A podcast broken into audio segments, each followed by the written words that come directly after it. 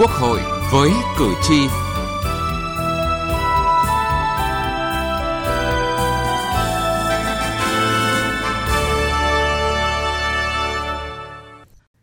Kính chào quý vị và các bạn. Thưa quý vị và các bạn, trước kỳ họp thứ 10, Ủy ban Kinh tế của Quốc hội đã khảo sát về thực trạng giải pháp phát triển điện lực đến năm 2030 nhằm đáp ứng yêu cầu phát triển kinh tế xã hội.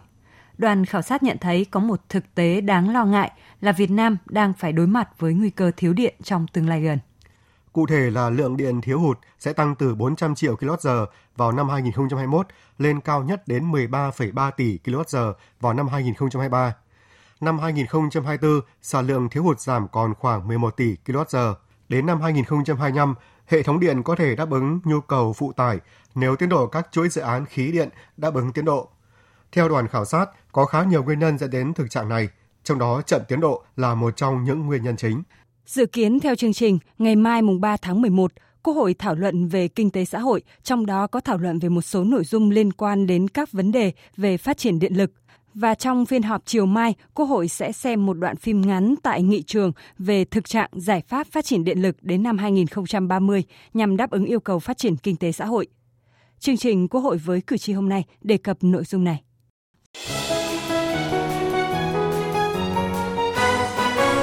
Cử tri lên tiếng.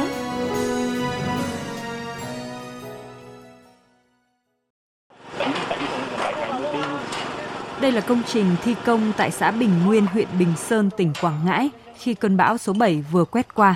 Các cơn bão lại liên tục đổ bộ vào các tỉnh miền Trung. Cứ khi nước trên núi rút bớt là công nhân sẵn sàng lên đường. Vị trí 936 thuộc dự án đường dây 500 kV Quảng Trạch dốc sỏi thuộc xã Tiên Lãnh, huyện Tiên Phước, tỉnh Quảng Nam, nằm ở địa bàn hiểm trở. Để đến được đây thi công, các công nhân mất khoảng gần một tiếng đồng hồ leo đồi dốc. Trời mưa, đường bùn trơn trượt và không hề dễ dàng. Công nhân Hà Văn Năm thuộc đội 6 công ty trách nhiệm hữu hạn một thành viên xây lắp điện 4 cho biết. Anh em cũng rất hăng say để đảm bảo công việc thì có ban chỉ đạo cũng rất sẵn sao và cũng đồng thời được các ban giám đốc công ty quan tâm đến đời sống của anh em. Nên là anh em cũng rất hăng hái để hoàn thành cái nhiệm vụ được giao trong cái thời kỳ năm thứ nhất là cái năm này dịch và bão lũ rất nhiều đối với khu vực riêng khu vực miền Trung. Tương tự như vậy, tại kho vật tư Lăng Cô, tỉnh Thừa Thiên Huế, những công nhân thuộc công ty cổ phần xây lắp điện 1 như anh Nguyễn Văn Quyết cũng đang đội mưa để hoàn thành công trình đúng tiến độ. Mặc dù à, thời tiết là rất là khó khăn phức tạp nhưng mà anh em công nhân vẫn ờ, cố gắng hăng say và làm việc để hoàn thành cái tiến độ công trình. Còn đây là khu tái định cư để bố trí cho 18 hộ phải giải phóng mặt bằng dự án đường dây 500 kV Quảng Trạch dốc sỏi tại huyện Đại Lộc, tỉnh Quảng Nam. Một khu đất bằng phẳng, quy hoạch vuông vắn ngay gần đường quốc lộ, rất thuận lợi cho bà con nhanh chóng ổn định cuộc sống khi chuyển về nơi ở mới. Đây là địa phương có đến 70 hố móng trụ trải dài ở 9 xã với khoảng 80 hecta đất cần thu hồi, ảnh hưởng đến 343 hộ dân. Nhưng với cách làm thấu lý đạt tình, đến nay người dân đã đồng thuận để tổ chức thi công 69 trong tổng số 70 móng trụ. Ông Đào Ngọc Quang, Phó Chủ tịch huyện Đại Lộc cho biết, xác định giải phóng mặt bằng là công tác khó, nên ngay từ đầu địa phương đã có cách làm rất bài bản. Đường dây 500 kV là nắp rất là cấp bách, cho nên là ngay từ đầu thì cái phương pháp giải tỏa đầy bù của cái đường dài này nó cũng khác so với các phương trình khác. Thì à, chúng tôi đã chủ động trong công tác là kiểm kê đầy bù và hộp dân để thống nhất chủ trương. Sau đó là vận động nhân dân để bòn vô mặt bằng trước trước khi có chủ trương thu đất. Thì hầu như tất cả các người dân là đều có cái, Ờ, thống nhất chủ trương và bằng do mặt bằng đối với những hộ mà có nhiều cái kiến nghị đề xuất thì à, chúng tôi đến làm việc trực tiếp và có cái công cách là những cái kiến nghị đề xuất của người dân sẽ được à, chính quyền tỉnh huyện giải quyết và một cách tháo đố à, đúng pháp luật thì à, người dân là rất là đồng tình ủng hộ. Chính vì đó mà đến nay thì cái công tác mà à, thu à, ờ, trang cái công tác mà giải phóng mặt bằng cũng như là thu hồi đất thì ừ, chưa xong nhưng người dân là cơ bản đã bằng vô mặt bằng để thi công công trình. Dự án đường dây 500 kV Bắc Nam mạch truyền tải thứ ba, gọi tắt là đường dây 500 kV mạch 3, đi qua 9 tỉnh miền Trung Tây Nguyên, giúp tăng cường năng lực truyền tải của lưới điện 500 kV liên kết các miền của hệ thống điện quốc gia, góp phần đảm bảo cung ứng điện cho miền Nam trong giai đoạn tới khi hệ thống điện miền Nam không đảm bảo cân đối cung cầu nội vùng. Cùng với đó, dự án giúp tối ưu hóa sản xuất truyền tải điện trong vận hành hệ thống điện quốc gia. Chính vì vậy, đây là dự án được lãnh đạo Đảng, Chính phủ và Thủ tướng Chính phủ đặc biệt quan tâm. Tuy nhiên, dự án bị chậm tiến độ nên Thủ tướng đã cho phép kéo dài thời gian thêm 6 tháng. Dự án rất quan trọng, cấp thiết, nhưng không phải địa phương nào cũng làm tốt công tác giải phóng mặt bằng thông qua việc đối thoại với người dân bị ảnh hưởng của công trình, bài bản như huyện Đại Lộc mà chúng tôi đã đề cập ở trên. Và khả năng dự án đường dây 500 kV Bắc Nam mạch 3 lại tiếp tục không đạt tiến độ Thủ tướng Chính phủ giao là tháng 12 năm nay – bởi công tác bồi thường, giải phóng mặt bằng và dịch COVID-19 khiến cho việc triển khai dự án bị chậm tiến độ.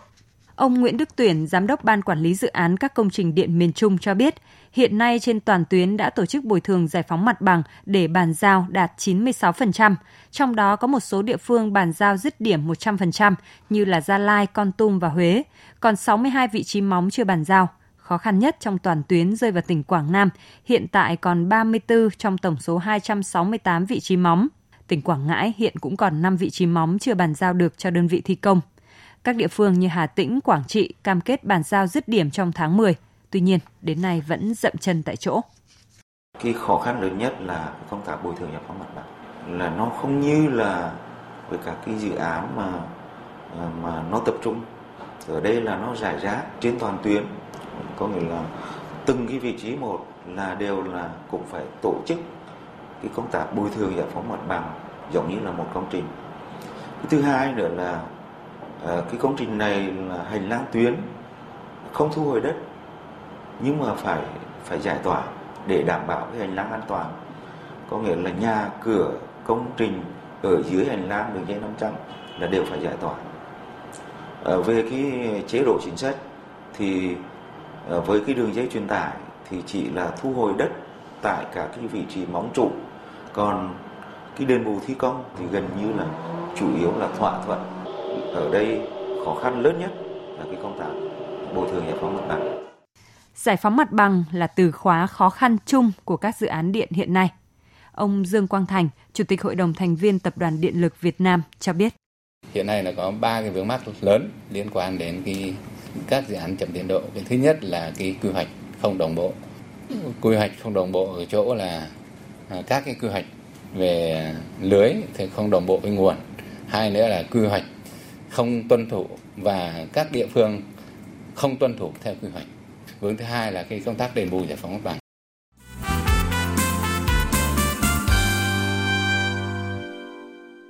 Thưa quý vị và các bạn, Dự án đường dây 500 kV Bắc Nam mạch 3 được khởi công ngày 18 tháng 12 năm 2018, kế hoạch vận hành vào tháng 6 năm 2020. Tuy nhiên, như chúng tôi đã đề cập, dự án bị chậm tiến độ nên Thủ tướng Chính phủ đã cho phép kéo dài thời gian thêm 6 tháng, tức tháng 12 năm nay. Và tiếp tục, dự án khả năng lại lần nữa không hoàn thành. Vậy việc chậm tiến độ này ảnh hưởng ra sao đến việc đảm bảo cung ứng điện cho đất nước nói chung và khu vực miền Nam?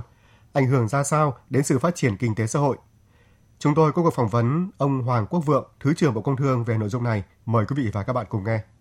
Vâng thưa ông là dự án đường dây 500 kV Bắc Nam mạch 3 nguy cơ tiếp tục chậm. Điều này thì được Bộ lý giải như thế nào? Tôi cho rằng là có có ba cái lý do chính. Một là thứ nhất là công tác giải phóng mặt bằng.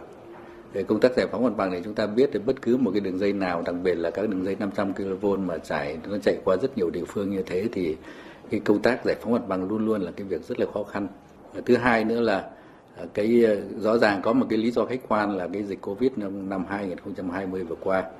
Thì chúng ta biết rằng là nó có hai cái đợt covid ừ, đầu năm và cái đợt tháng 7 vừa qua nó bùng phát lại. Và với cái tác động của hai cái đợt covid này thì nó đã ảnh hưởng lớn tới cái việc cung ứng vật tư thiết bị để triển khai thực hiện, cũng như là công tác giải phóng mặt bằng vốn đã khó khăn rồi. Thì với cái tác động của covid này nó càng khó khăn hơn nữa. Và cái cái khó khăn thứ ba là Ờ, là cũng liên quan đến đến cái covid, nó dẫn đến cái việc mua sắm vật tư thiết bị cho cái đường dây này cũng khó khăn hơn ví dụ trước kia thì chúng ta ờ, tổ chức đấu thầu một lô hàng có thể 4 năm tháng là hàng có thể về đến Việt Nam. Nhưng do cái tình hình Covid này cho rất nhiều nước, người ta cũng phải đóng cửa nền kinh tế của người ta lại. Cái giao lưu giữa các nước nó khó khăn hơn, cho nên là vật tư thiết bị cung ứng cho dự án nó cũng khó khăn. Chính vì vậy cho nên nó nó làm chậm cái tiến độ của dự án. Như ông trao đổi thì à, dự án có khả năng không đúng tiến độ, vậy thì ảnh hưởng ra sao đến việc đảm bảo cung ứng điện cho đất nước nói chung và khu vực miền Nam? Thưa ông.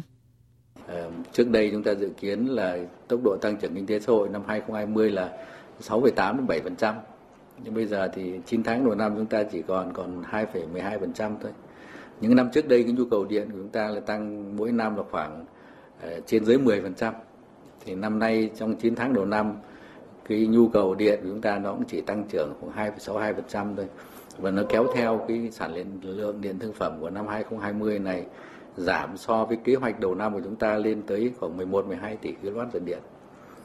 Ờ, rõ ràng là cái mặt ờ, tiêu cực là của Covid là nó ảnh hưởng rất là trầm trọng đến phát triển kinh tế xã hội. Nhưng bên cạnh đó thì nó cũng đã cái, cái tác động tiêu cực đó nó làm giảm cái căng thẳng về cung điện của chúng ta. Cho nên là là gần đây thì chúng tôi cũng đã tổ chức rà soát đánh giá lại cái nhu cầu điện của chúng ta cho cái năm 2021, 2022 và đến năm 2025. Rồi cái khả năng cung ứng điện hiện nay thấy rằng là trong cái trường hợp kể cả trong trường hợp mà cái đường dây này cuối năm nay chưa vào được thì năm 21 này chúng ta vẫn có đủ khả năng để đảm bảo cái nhu cầu điện cho phát triển kinh tế cái xã hội ở khu vực miền Nam. Bộ có những chỉ đạo như thế nào để à, dự án đường dây 500 kV Bắc Nam mạch 3 hoàn thành sớm nhất có thể ạ? Bộ Công Thương cũng như là Ban chỉ đạo quốc gia phát triển điện lực đã thường xuyên làm việc với các địa phương để giải quyết những cái điểm nóng về công tác giải phóng mặt bằng và qua đó thì cũng đã đã giải quyết được những cái khó khăn, nhiều cái khó khăn trong công tác giải phóng mặt bằng cũng như là những cái khó khăn khác khi triển khai thi công này và trong thời gian tới thì với cái mục tiêu là phải hoàn thành sớm nhất cái dự án này thì Bộ Công Thương, thì Ban chỉ đạo quốc gia phát triển điện lực tiếp tục đi sâu đi sát kiểm tra giám sát tiến độ để mà cùng với chủ đầu tư các đơn vị thi công trên trên công trường giải quyết những cái khó khăn để chúng ta sớm hoàn thành cái dự án. Vâng, xin trân trọng cảm ơn ông. Từ nghị trường đến cuộc sống. Thưa quý vị và các bạn, dự án đường dây 500 kV mạch 3 khả năng chậm tiến độ nhưng vẫn có thể hoàn thành vào khoảng quý 2 năm 2021. Tuy vậy, theo quy hoạch điện 7 điều chỉnh, giai đoạn 2016-2030 có tổng cộng 116 dự án nguồn điện cần được đầu tư và đưa vào vận hành. Nhưng sau 4 năm thực hiện, nhiều dự án đã không được thực hiện do đề xuất kiến nghị của địa phương. Nhiều dự án đang thi công cũng bị chậm tiến độ. Tại buổi giải trình thực trạng giải pháp phát triển điện lực đến năm 2030 nhằm đáp ứng yêu cầu phát triển kinh tế xã hội diễn ra vào tháng 9 vừa qua, Thực trạng chậm tiến độ của hàng loạt dự án nhà máy điện cũng là một trong những nội dung được các đại biểu Quốc hội quan tâm và yêu cầu đại diện Bộ Công Thương làm rõ. Đại biểu Nguyễn Văn Thân, đoàn đại biểu Quốc hội tỉnh Thái Bình băn khoăn. Các cái công trình về điện, ví dụ như nhà máy nhiệt điện Thái Bình hiện nay đang đóng như thế thì cái về Bộ Công Thương và Chính phủ thì cái nhìn nhận về cái giải quyết của cái ví dụ như nhà máy nhiệt điện hai Thái Bình như thế nào hiện nay để nó rất là lãng phí Đại biểu Đỗ Văn Sinh, đoàn đại biểu Quốc hội tỉnh Quảng Trị cho biết. Nhiều dự án chậm tiến độ và cũng có dự án đã xảy ra tiêu cực lãng phí tham nhũng. Mặt khác là có những cái sự thay đổi về quy mô, thời gian vận hành thì nhà đầu tư rất mất nhiều những thời gian để làm cái động tác điều chỉnh làm mất cơ hội đầu tư, thậm chí rất tiến tốn thời gian tiền của để được điều chỉnh bổ sung vào quy hoạch. Chủ nhiệm Ủy ban Kinh tế Phú Hồng Thanh đề nghị qua kết quả của ờ, giám sát thì đề nghị chính phủ đẩy mạnh tháo gỡ những khó khăn để đưa 10 cái dự án điện đang chậm sớm đi vào hoạt động. Thế về ờ, dài hạn hơn thì phải có các cơ chế chính sách đặc thù được đột phá, nhất là chính sách về giá để huy động các cái nguồn lực xã hội tham gia vào hoàn thiện cái quy hoạch ờ, điện tám sau khi được ờ, phê duyệt. Ngoài ra thì ờ, cũng cần quan tâm nghiên cứu đề xuất để sửa đổi một số các cái luật có liên quan như luật điện lực, luật tài nguyên nước, luật giá, luật uh, sử dụng năng lượng tiết kiệm hiệu quả. Theo báo cáo của Bộ Công Thương, cân đối cung cầu điện giai đoạn 2021-2025 cho thấy nguy cơ thiếu điện trong giai đoạn 2021-2024 rất rõ ràng. Vấn đề đặt ra ở đây là vì sao đã có quy hoạch rõ ràng cho từng giai đoạn phát triển mà Việt Nam ngày càng phải đối mặt với áp lực thiếu điện trầm trọng hơn. Đây là một trong những vấn đề sẽ tiếp tục được các đại biểu Quốc hội yêu cầu làm rõ trong phiên thảo luận kinh tế xã hội dự kiến diễn ra vào ngày mai tại nghị trường Quốc hội.